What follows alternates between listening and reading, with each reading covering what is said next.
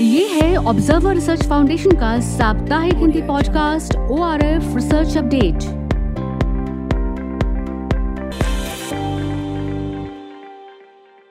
नमस्कार, यह ओ R F Hindi का साप्ताहिक पॉडकास्ट और आप सुन रहे हैं O R F research update आपके साथ मैं हूँ स्वाति अर्जुन और आज के एपिसोड में मेरे साथ हैं Tanushree Chandra. Tanushree Observer Research Foundation के इकोनॉमी और ग्रोथ प्रोग्राम में जूनियर फेलो के तौर पर काम करती हैं और मुख्य तौर पर ह्यूमन कैपिटल डेवलपमेंट के क्षेत्र में रिसर्च करती हैं। उनका बहुत सारा काम शिक्षा के क्षेत्र में किया गया है। वे खासकर विकासशील देश में जो ह्यूमन कैपिटल है, यानी कि मानव संसाधन उसका किस तरीके से निर्माण किया जाए उसका पालन पोषण किया जाए उस पर फोकस्ड रिसर्च करती हैं। आज के एपिसोड में हम तनुश्री के साथ उनके हालिया release research paper literacy in India the gender and age dimension पर बात करेंगे। तनुश्री आपका स्वागत है। धन्यवाद स्वाति। जो पहला सवाल है जो मेरा आपके पेपर को लेकर है वो ये है कि जो शीर्षक है literacy in India the gender and age dimension इसका मतलब क्या है? हाँ थैंक यू स्वाति मैं इसका मतलब समझाने के साथ साथ आपको ये भी बताऊँगी कि मैंने ये टॉपिक चूज़ क्यों करा तो हम्म। इस टॉपिक को चूज़ करने के लिए मेरे तीन अहम कारण थे हम्म। सबसे पहला ये कि भारत के आर्थिक विकास के लिए मानव विकास एक बहुत ही महत्वपूर्ण भूमिका निभाता है हम्म। इसलिए मैं देखना चाहती थी कि मानव विकास और खासकर से साक्षरता यानी लिटरेसी का आर्थिक विकास में क्या रोल रहेगा दूसरी चीज़ ये कि पुरुषों और महिलाओं दोनों का बराबरी का रोल रहेगा भारत के विकास के लिए। इसलिए बहुत ज़रूरी है कि जब हम साक्षरता के आंकड़ों की जाँच करें तो हम मेल लिटरेसी और फीमेल लिटरेसी दोनों की जाँच करें और दोनों का जो गैप है उसे भी समझें। तीसरा कारण ये है कि भारत एक बहुत ही विविध और बहुत ही आबाद देश है। इसलिए ज़रूरी है कि अगर हम साक्षरता को समझ रहे हैं तो हम ये देखें कि हर एज ग्रुप के लिए लिटरेसी कैसे इवॉल्व हो रही है। इसीलिए मैंने इस टॉपिक को चूज़ करा, जिसमें मैंने जेंडर गैप यानी मेल और फीमेल के बीच का जो गैप है साक्षरता में, उसका विश्लेषण करा है और इसको डिफरेंट एज ग्रुप्स के लिए मैंने इसकी जाँच करी है। आपकी बातों को सुन करके लग रहा है कि आपने बहुत ही अलग अलग लेवल पर तीन या चार आपके सब जो टॉपिक्स थे वो आपके इस मेन रिसर्च पेपर का हिस्सा रहे हैं। और आपने एक सोशोलॉजिकल कंसेप्ट के आधार पर आपने अपना अपने अपने रिसर्च को आगे बढ़ाया है। तो जब आप ये कहती हैं कि भारत एक बहुत ही आबाद और विविध देश है और महिलाओं का और पुरुषों का जो है बराबरी की उनकी भागीदारी होगी आगे जो भी विकास होता है देश में तो ये किसी आंकड़ों के आधार पर आप कह रही हैं? या फिर जो आप एक जागरूक नागरिक नागरिक के तौर पर जो हम कहते हैं कि नहीं, महिलाओं की भी समान भागीदारी है, क्या इस बात को साबित करने के लिए आपके पास कोई पुख्ता आंकड़े हैं?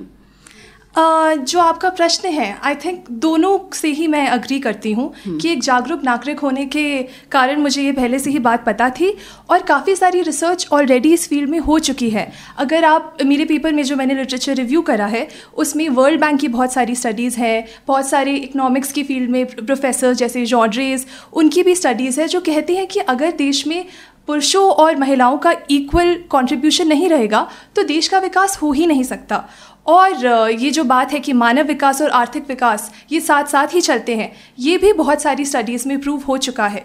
परंतु इस पेपर में मैंने मानव विकास के एक बहुत अहम हिस्सा, यानी साक्षरता पर फोकस करा है।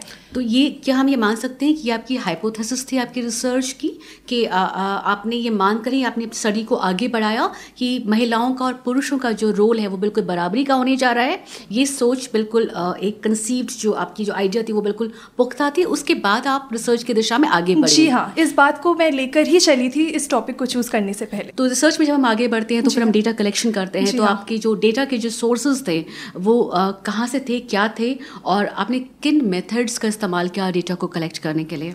Uh, इस पेपर के लिए मेरा मेन जो डेटा सोर्स था वो नेशनल सैंपल सर्वे का जो सर्वे होता है उसी से मैंने सारे आंकड़े uh, लिए।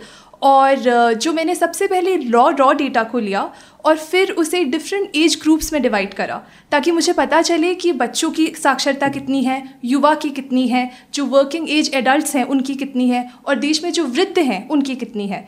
जब मेरे पास ये आंकड़े आ गए तो फिर मैंने हर एक एज ग्रुप के लिए मेल और फीमेल यानी पुरुष और महिलाओं की जो साक्षरता है उनके आंकड़े निकाले और इसी से मुझे गैप मिला। तो जब मेरे पास ये सारे नंबर्स आ गए फिर मैंने उसका ग्राफिकल रिप्रेजेंटेशन करा और फिर उसी पर विश्लेषण तो किया। फिर जो विश्लेषण जो आपने किया किस तरीके का निष्कर्ष सामने आया? मेरे इस पेपर की पाँच की फाइंडिंग्स हैं।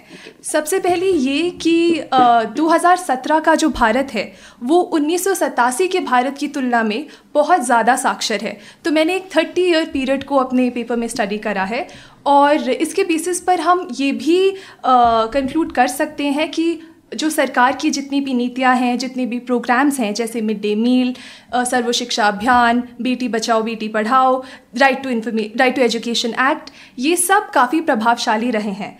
और मेरे पेपर में ये भी पता चलता है कि जो युवा लिटरेसी है और जो बच्चों की लिटरेसी है, वो दोनों 90 प्रतिशत से ज़्यादा है हमारे देश में। तो अगर हमें 2030 तक यूनिवर्सल यूथ और चाइल्ड लिटरेसी हासिल करनी है तो वो ज़्यादा मुश्किल नहीं होगा। अगर इसी गति से साक्षरता बढ़ती रही तो वो प्राप्त करना आ, हमारे लिए संभव है। संभव है वो नामुमकिन नहीं है इम्पॉसिबल तो बिल्कुल ही नहीं है। यहाँ पे एक छोटा सा सवाल मेरा ये बनता है कि आपने जो जो आपके डेटा है वो तीस साल का एक साल की एक अवधि रही है nineteen eighty seven to two thousand seventeen उन्नीस सौ सत्तासी से लेकर के दो हज़ार सत्रह तक। तो इस पर्टिकुलर जी जो आपने टाइम जो ड्यूरेशन जो चुना था इसके पीछे कोई खास वजह थी? आ, दो वजह थी। सबसे पहले 2017 को तो मैंने इसलिए लिया क्योंकि वो लेटेस्ट अवेलेबल डेटा था। और उन्नीस सौ सतासी तक मैं इसलिए गई क्योंकि भारत में जो इकोनॉमिक रिफॉर्म्स हैं वो 1991 में आए थे। तो मैं चाहती थी कि मैं उससे भी थोड़ा पहले का डेटा ले लूँ ताकि मैं देखूँ कि कहीं कुछ अगर एकदम कोई पीक है हमारे जो लिटरेसी के आंकड़े हैं। इकोनॉमिक रिफॉर्म हाँ, जो देश में लाए गए हाँ, उनका क्या योगदान हाँ, रहा? हाँ। उस बात को समझने के लिए। जी हाँ। तनुश्री आपसे हम चर्चा आगे भी जारी रखेंगे। फ़िलहाल हम लेते हैं छोटा सा विराम। जी।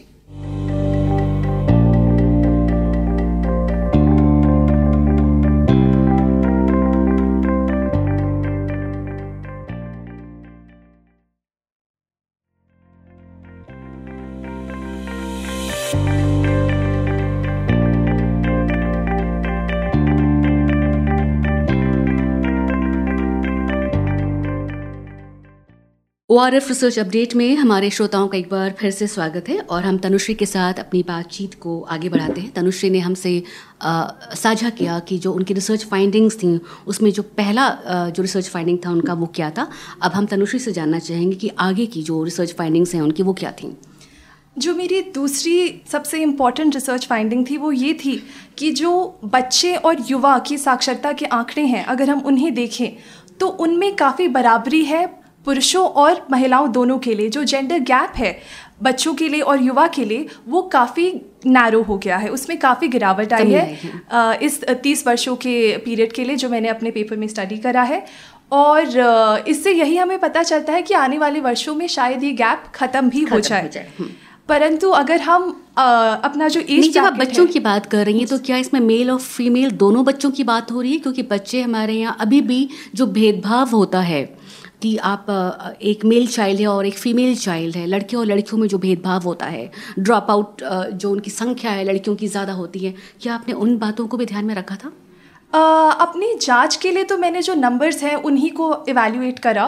पर जो आप बात कह रही हैं जब मैं पेपर्स पढ़ रही थी इसको लिखते समय तो ये बात मुझे काफ़ी स्ट्राइक करी कि भारत में जब हम शिक्षा पर फोकस करते हैं तो इकोनॉमिक बैरियर से ज़्यादा बिहेवियरल बैरियर्स मतलब जो मानसिक जो स्ट्यूरियोटाइप्स हैं जो हमारे समाज में जो स्टिग्मा है और हाँ. जो एक पेट्रियाकी है जो सामाजिक जब भी हम किसी देश की आ, में इस तरीके की रिसर्च करते हैं कि वहाँ पे शिक्षा जैसे मुद्दे को लेकर के शादी जैसे मुद्दे को लेकर के तो वो बहुत ज़्यादा उसको आ, जो चीज़ रेगुलेट करती है वो हमारी सामाजिक और पारिवारिक सोच होती है। बिल्कुल। आ, और उसका असर जो है इन चीज़ों पर पड़ता है। तभी मैंने आपसे सवाल पूछा कि कि पुरुष बच्चे और महिला बच्चे लड़के और लड़कियों में क्या फ़र्क आपको देखने को मिला? जी हाँ बिल्कुल। आगे? Uh, जो मेरी तीसरी फाइंडिंग है वो थोड़ी निराशाजनक है हम्म। क्योंकि जैसे ही हम एज ग्रुप को बढ़ाते हैं हम वृद्धों की साक्षरता को देखते हैं या वर्किंग एज एडल्ट्स को देखते हैं uh, जो साक्षरता के आंकड़े हैं वो बहुत बहुत निराशाजनक है और जो गैप है मेल और फीमेल लिटरेसी का, वो भी बिल्कुल फ्लैट रहा है। ये मेरी हाइपोथेसिस थी कि जैसे जैसे देश का विकास हो रहा है, ये गैप कम होना चाहिए, जैसे युवाओं के लिए हुआ है या बच्चों के लिए हुआ है। परंतु जैसे जैसे एज बढ़ती जाती है, ये गैप फ्लैट रह रहा है। यहाँ पे मैं आपको टूकना चाहूँगी, मेरे ख्याल से जब आप ये कहती हैं कि गैप बढ़ता जाता है हाँ। तो आपने जो अपनी डेटा को जो आपने कलेक्ट किया है हाँ। वो 87 के बाद किया है हाँ। और आर्थिक इकोनॉमिक लिबरलाइजेशन के बाद किया है हाँ। तो जब आप वृद्ध इस वक्त वृद्धों की कैटेगरी में जो हमारे सीनियर सिटीजन हैं वो उसके पहले के हाँ। के फ़ेज़ से हैं तो हाँ। वो इससे हमें ये बात तो क्लियर हो जाता है कि ये निराशाजनक एक तरीके से है हाँ। लेकिन ये उत्साहवर्धक दूसरी तरीके से है हाँ। कि इकोनॉमिक लिबरलाइजेशन था वो एक सही कदम था देश की शिक्षा को लेकर के जी हाँ ये आपने बिल्कुल सही बात कही है हम्म। लेकिन इस पे मैं एक और चीज़ ऐड करना चाहती हूँ कि अगर हमने युवा लिटरेसी पर इतना फोकस करा है और बच्चों की लिटरेसी पे करा है ये बिल्कुल सही बात है हम्म। पर साथ साथ एडल्ट एजुकेशन को हम इग्नोर नहीं कर सकते क्योंकि हमारी जो पूरी आबादी है उसमें उनका भी काफ़ी बड़ा हिस्सा है हम्म। और ऐसा नहीं है कि हमने इस पर ध्यान नहीं दिया है 1988 में जब नेशनल लिटरेसी मिशन लॉन्च हुआ था हम्म। तो उसमें एडल्ट एजुकेशन पर बहुत ध्यान दिया गया था परंतु या तो ये जैसा आपने बोला सामाजिक कारण है या कुछ बिहेवियरल रीजंस है जिसकी वजह से जो एडल्ट हैं वो साक्षरता के प्रति इतना उत्साहित नहीं है। यहाँ मैं फिर आपको इस बात पर ध्यान दिलाना चाहूँगी कि जो हमारे देश के जो सर्दन स्टेट्स स्पेशली केरला जहाँ पे हाँ, वो जी हाँ। लिटरल तो वो सम, जो वहाँ की जो सोसाइटी है वो मेट्रियाकल है। बिल्कुल और जो नॉर्थ ईस्ट की जो है हाँ। सॉरी जो नॉर्दर्न इंडिया की है या सेंट्रलाइज इंडिया की है वो पुरुष सेंट्रिक है। तो मेरे ख्याल से उसका असर भी एक बार फिर यहाँ पे सामने आता है। बिल्कुल और ये बात पेपर में मैंने पॉइंट आउट भी करी है कि जो नॉर्थ ईस्टर्न स्टेट्स हैं या केरला है वहाँ में वहाँ साक्षरता के आंकड़े बहुत अच्छे हैं। हम्म। पर इसका सारा क्रेडिट हम सरकार की नीतियों को नहीं दे सकते क्योंकि जैसे आपने कहा है मेट्रियार्कल सोसाइटी वहाँ रह चुकी है। क्रिश्चियन मिशनरीज का बहुत वहाँ पे लिटरेसी के फ़ील्ड में बहुत काम रह चुका है। तो उसके लिए उनको भी हमें क्रेडिट देना पड़ेगा। जब हम राज्यों की बात करें तो मेरा अगला सवाल जो है राज्यों को लेकर की है कि आपने अपने पेपर में राज्य स्तर पर भी विश्लेषण किया है। जी हाँ। उसके क्या परिणाम आपको सामने आए? जो मेरे नेशनल लेवल इंडिया लेवल पर जो मेरी सारी की फाइंडिंग्स थी, वही स्टेट लेवल पर भी होल्ड करती हैं। और कुछ कुछ स्टेट्स काफ़ी उनकी फाइंडिंग्स को देखकर मुझे आश्चर्य हुआ। जैसे अभी आपने नॉर्थ ईस्टर्न स्टेट्स और केरला की बात करी, काफ़ी अच्छे आंकड़े हैं उन स्टेट्स के लिए। और राजस्थान एक काफ़ी इंटरेस्टिंग मुझे स्टेट लगी।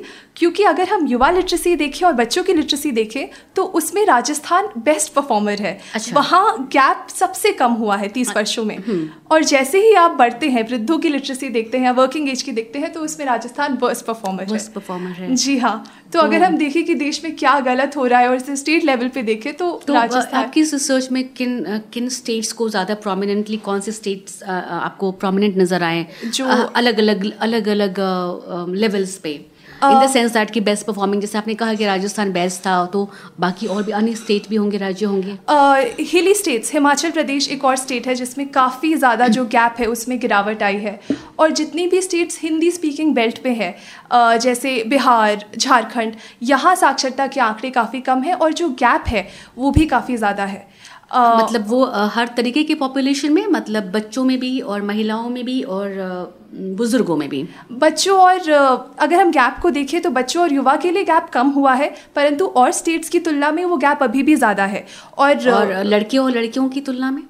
लड़कियों लड़कियों का कम है तभी गैप बढ़ा है जी हाँ मतलब कमोबेश वहाँ स्थिति बहुत ज़्यादा बेहतर नहीं हुई नहीं हुई है है। और ये इस बात से भी और इसका एक नज़ीर जो कहते हैं वो ये है कि इन राज्यों में अभी भी बाल विवाह जैसी प्रैक्टिस जी हाँ। बहुत ज़्यादा है बहुत हाँ। कम उम्र में शादियाँ और dowry system all these things तो हम जब एजुकेशन की बात करते हैं तो हम उन समाज की उन उन राज्यों की सामाजिक स्थितियों हाँ। को नकार नहीं सकते हैं बहुत ही खूबसूरत वो आपस में इंटरकनेक्टेड है हाँ। और जो मेरा अगला ये है कि चूँकि आप एक रिसर्चर है और आपने काम किया है तो इन ये जो सारे जो गैप सामने आ रहे हैं ये जो सारे निष्कर्ष सामने आ रहे हैं कुछ अच्छे हैं कुछ बुरे हैं लेकिन बहुत उत्साहवर्धक ओवरऑल बहुत उत्साहवर्धक नहीं है क्योंकि जब हम देश की बात करते हैं तो पूरे देश को एक साथ एज अ होल लेकर हमें बात करनी। होगी।